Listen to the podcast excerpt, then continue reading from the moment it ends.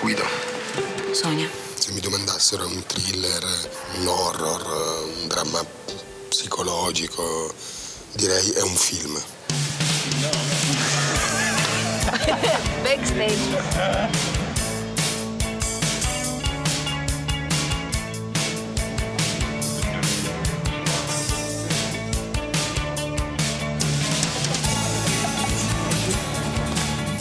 Prima lettura del soggetto, addirittura dalla prima stesura della sceneggiatura, mm, già per me Sonia e Guido erano Xenia e Filippo. Tutti e due hanno questa intensità incredibile e anche il physique du role. La difficoltà è stata per me come attore, no? Per attingere anche dal mio vissuto.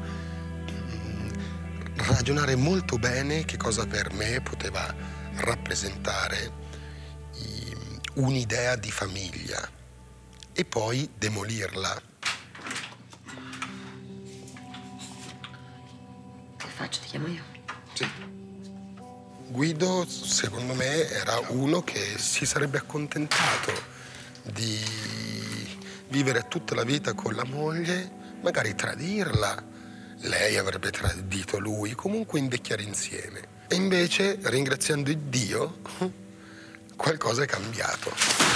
Ha abbandonato tutto, sia la regola, sia que- questa idea socialmente in frantumi di una famiglia, di un'ipocrisia.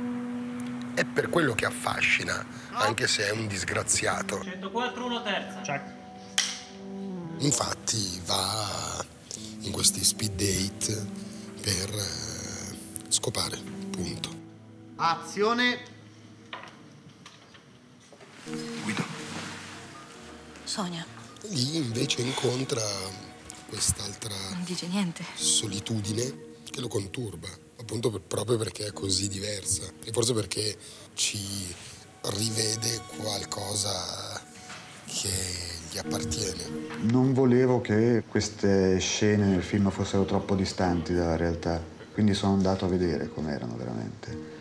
Con una delle sceneggiatori, con Ludovica, eh, siamo andati una sera in incognito ad uno speed date, eh, fingendoci clienti. Suona una campanella finta, faremo noi un segnale, che vuol dire che è arrivato il momento di cambiare eh, partner esattamente. Allora a questo punto vi dovrete alzare e per quanto riguarda le persone che sono qui nel piano basso dovete slittare di un posto, gli uomini solo, le donne rimangono sedute in questa direzione. Gli uomini ogni 5 minuti si spostano da un tavolo all'altro e così alla fine della serata tutti gli uomini hanno conosciuto tutte le donne. Ma forse gli speed date sono più onesti se non altro delle, delle chat line o, o almeno ci si vede, ci si sente, ci si annusa. La scelta di Xenia eh, ovviamente ha comportato anche un cambiamento del suo personaggio perché originalmente era italiana, però essendo Xenia russa abbiamo scelto di farla metà slava, metà italiana. Mi chiamavano dalla Medusa, mi dicevano adesso viene sul set un regista ti- ti- ti- che, che vuole conoscerti, che vuole parlare co- di suo film. Io uno così, tre parole, mi lascia il sceneggiatore e via. No, non l'ho fatto così. Sì, sì, eri così cupo, proprio cupo, cupo, così, un molto misterioso anche tu, cioè proprio così. Scusa, se vai vicino è perché non ci vedi bene. Invece lo vedi. Forse quello... No, no, così è peggio. cioè. Non so, proviamo. Proviamo a farlo in diretta e vediamo cosa succede. L'orologio anche allora vedi. Allora, 14 Un vero signore si capisce da come tratta i camerieri. Il rispetto è la prima cosa. Avere Filippo Timi e Xenia Rappaport nei ruoli di Guido e Sonia è stata un'ulteriore fortuna. Il dubbio era scatterà l'alchimia tra loro due, ci sarà quella cosa difficile da spiegare che è puramente chimica e a volte c'è, a volte non c'è, come nella vita, nella finzione sullo schermo fra un uomo e una donna che fra i quali ci deve essere una tensione erotica, sensuale, sentimentale. Sì, ho studiato la sceneggiatura perché è tutta è noir, è tutta Contorta, Sì, sì. sì, contorta. E quindi per capire che, che momento è per il personaggio, sì, ho pensato di quello, certo, ma anche Filippo, anzi abbiamo parlato insieme. Forse tu non lo sai, però abbiamo preparato molte cose insieme. Anche se metti in conto, quando incontri una pe- persona, che soffrirai, comunque la sofferenza quando arriva è sempre improvvisa. Margherita vuole un consiglio da me. Ha tradito il suo uomo e non sa se deve dirglielo. Che ne sai? Magari lui ha già capito. Non si fiderebbe più di lei. Quando tu, no, conosci una persona e ti fai un'immagine, poi d'improvviso quella persona si toglie quell'immagine e dietro è un mostro. Noi siamo partiti da una storia d'amore tra un uomo e una donna, la storia più semplice di amore, morte, i grandi temi declinati poi sul, sul, sul, sull'impossibilità, sulla, sul cambiamento, sulla fiducia, su quanto vale la pena lasciarsi andare in una storia d'amore anche a costo di, di, di farsi male. La storia della sceneggiatura nasce da una telefonata quasi notturna, serale, fatta dagli sceneggiatori riuniti per loro riunioni creative abituali e avevano tirato fuori questa impalcatura di soggetto. Mi hanno telefonato per chiedermi proprio cosa ne pensassi, non per sottopormelo. E io mh, sono rimasto molto molto colpito, ho detto fermate, fermi, questo, voglio assolutamente questa storia. Sì, il film finito mi pare abbastanza fedele alla sceneggiatura iniziale, ci sono stati un po' di cambiamenti in corsa. Temevamo anche l'ingresso del regista, magari voleva stravolgere tutto, invece lui è stato estremamente rispettoso del nostro lavoro, pur portando al film un, un suo sguardo, un suo mondo, un suo orizzonte molto forte, molto preciso. Ha fatto veramente un, um, un lavoro ottimo. Il fatto di dover chiudere le, le tracce seminate e di dover chiudere i, eh, i, tutti quelli che sono i codici del genere a volte comportava delle difficoltà. Però eh, è stato scelto appunto di non, arrivare, di non prendere mai la scorciatoia, ma di, di, lavorare duramente per trovare la soluzione giusta. E devo dire, appunto, essendo anche noi molto amanti del cinema di genere, poi è un lavoro che è stato faticoso, ma sicuramente gratificante e divertente anche. Posso dire che del lato di genere quella che mi ha più divertito girare è la scena della vasca da bagno, sicuramente perché è un po' un classicone del cinema di genere, insomma abbiamo usato proprio lo stereotipo del, della vasca da bagno, dell'archetipo. Xenia ha fatto un lavoro fantastico, nonostante l'avessi messa in una situazione tanto, se vuoi, tra virgolette, banale. Quelle sono scene sicuramente divertenti perché sono scene alle quali noi siamo meno abituati. Nei videoclip è già più difficile nei video musicali avere situazioni del genere.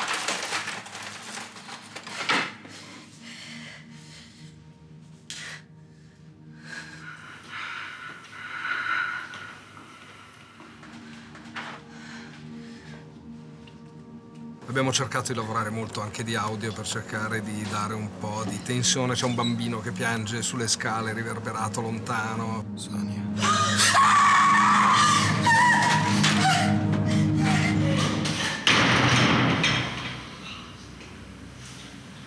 Mi sentivo ridicola, di più.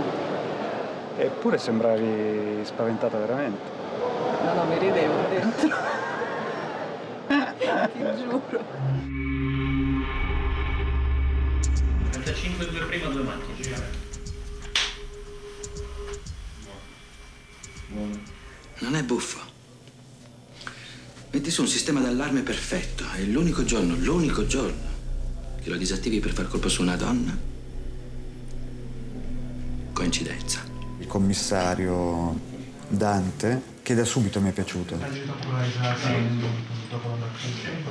Cambia la macchina B. Mi sento più una funzione che un personaggio, perché dalle parole di, di Dante noi capiamo una serie di cose della storia che pur non essendo importanti per la risoluzione della storia, sono importanti per capire che cosa è successo. Mi piaceva che Dante nel, nel sogno, che poi un po' incarna questo senso di colpa anche di Sonia, fosse sempre, torreggiasse sempre un po' su, su Sonia, anche se evidentemente è più basso di lei, però abbiamo fatto in modo che fosse sempre più alto di Sonia, che la guardasse dall'alto in basso Dice che c'è qualcosa in te che non va, che sei guasta.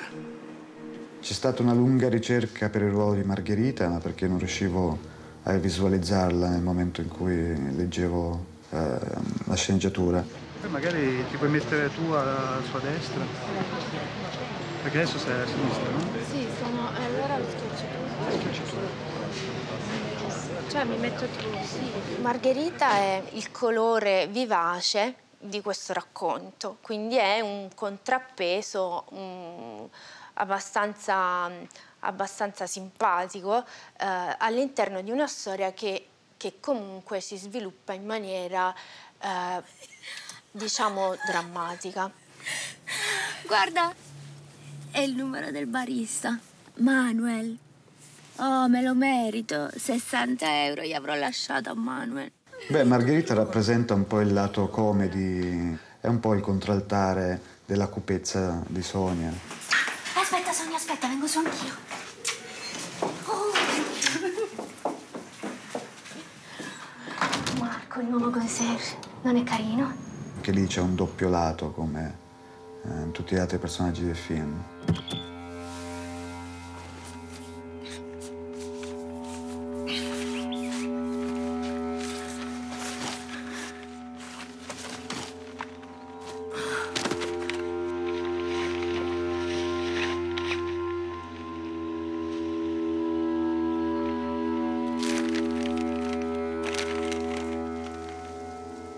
È un film, ehm, questo, molto di atmosfera, di, di suggestioni e io su quello ho cercato di lavorare anche per riuscire a, ehm, eh, a corrispondere, soprattutto a corrispondere a ciò di cui Sonia appunto ha bisogno.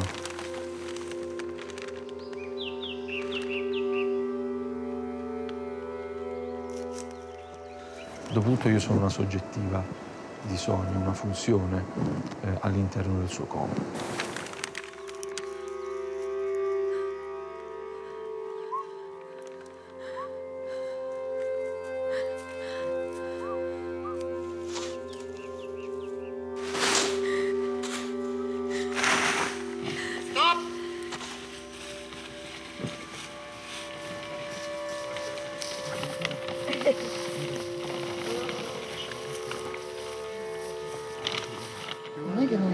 Respirare, mi, mi sentivo un armadio, cioè due...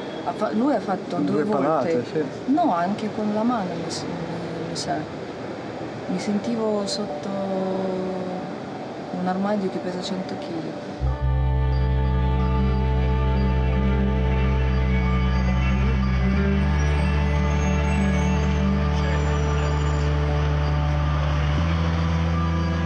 Volevamo assolutamente fare un film, diciamo, troppo leccato. Eh, volevo che fosse una fotografia senza fuochi d'artificio, fosse la- il più normale possibile.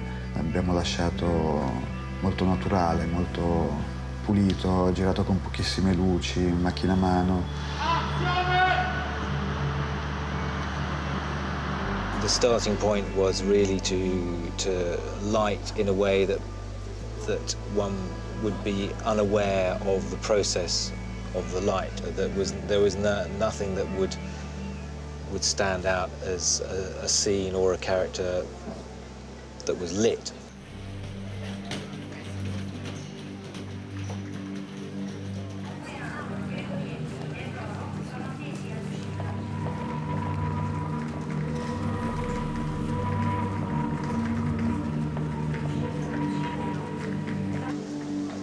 Film is really a, a, a mood piece in the way, as much as the story, and and I think my job was really to try and, uh, and to capture the right mood. I mean, there's a strong melancholy. Una cosa che apprezzo molto della sceneggiatura, che è stata un po' una sfida anche di montaggio, è stata che quello che è la svolta del film arriva a due terzi del film ma non arriva al finale. Per cui nel momento in cui c'è quella svolta è- forse una sfida trovare il modo per tenere il pubblico ancora incollato. È vero che è scritta molto bene quella parte, però ciononostante rischi di aver esaurito gran parte dell'attenzione del pubblico a quel punto e invece riuscire a tenerli incollati e giustificare la, la parte finale, che secondo me ha anche un ottimo spessore, è stata sicuramente una delle sfide del montaggio di, Volevamo tenere tutto sul grigio, marrone, senza mai usare il bianco bianco, il nero nero, eh, per avere proprio questa pasta omogenea durante tutto il film. E siamo stati fortunati anche eh, o graziati dal tempo atmosferico, insomma non c'è stato un raggio di sole per tutto il film. La chiave che ho proposto a, a Giuseppe era quello di eliminare qualsiasi tipo di contrasto di colore potesse esserci nel costume, nell'abbigliamento.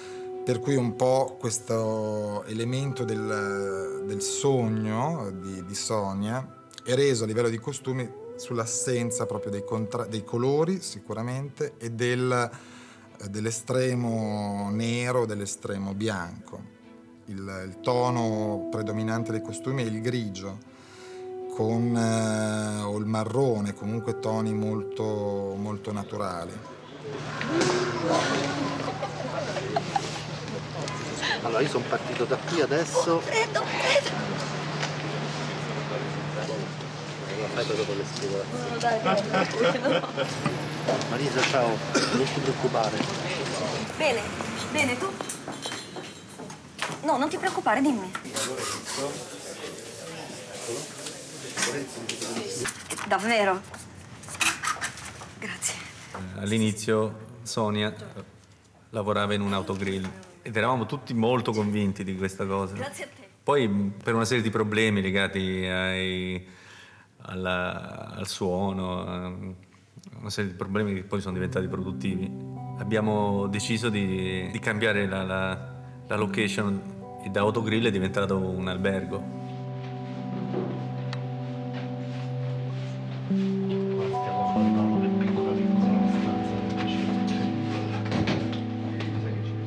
Avevamo paura che diventasse claustrofobico, invece poi questa scelta si è rivelata assolutamente vincente abbiamo scoperto questa, questa location meravigliosa. È un albergo in ristrutturazione, bellissimo perché è ancora come, come era negli anni 50.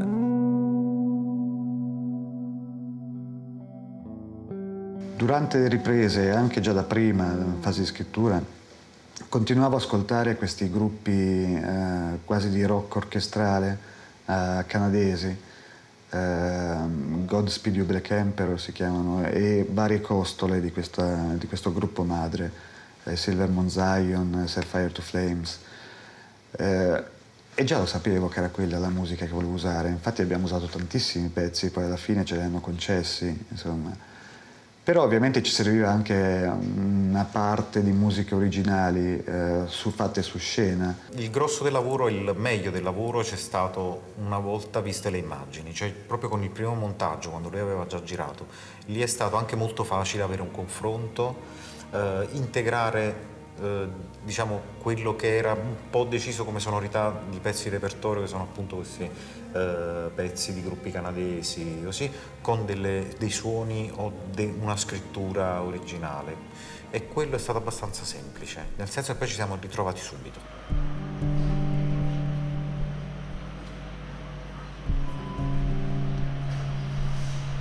Giuseppe portava, ha portato nel film molti dei suoi collaboratori abituali, direttore della fotografia, montatore, costumista, scenografo, quindi insomma una, una serie di persone che, che, che, con cui lui collaborava già.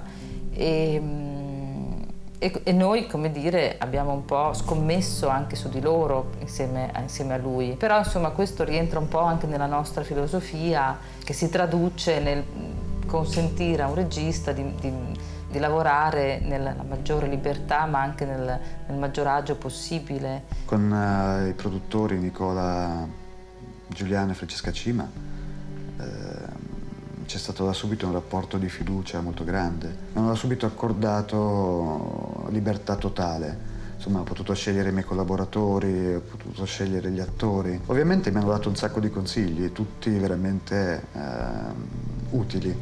In effetti è accaduta una cosa abbastanza rara nel, nel cinema italiano, eh, ovvero appunto un, un, progetto che parte inizialmente senza un regista, e, ehm, e, però che poi quando arriva questo regista riesce a, ad entrare e impossessarsi di questo progetto. È stato un bellissimo lavoro di gruppo anche con la produzione. Noi abbiamo discusso sempre tutte le scelte della sceneggiatura. Ogni scelta del film è stata discussa, vagliata e approvata da un gruppo di lavoro in cui non c'era nessuno che si è sentito prevaricato per ragioni di ego, ma sempre cercando di fare il film che volevamo. Sono assolutamente convinto che quando si gira un film si ha bisogno di un capo, proprio di una struttura gerarchica. E in questo caso, ma come in ogni film, il capo è il regista. A questa, come si dice, questo dono di, di dare a tutti che sono intorno, che sono sul set, dare la, la sensazione di una serenità. La 66esima mostra internazionale d'arte cinematografica di Venezia presenta in concorso La doppia ora.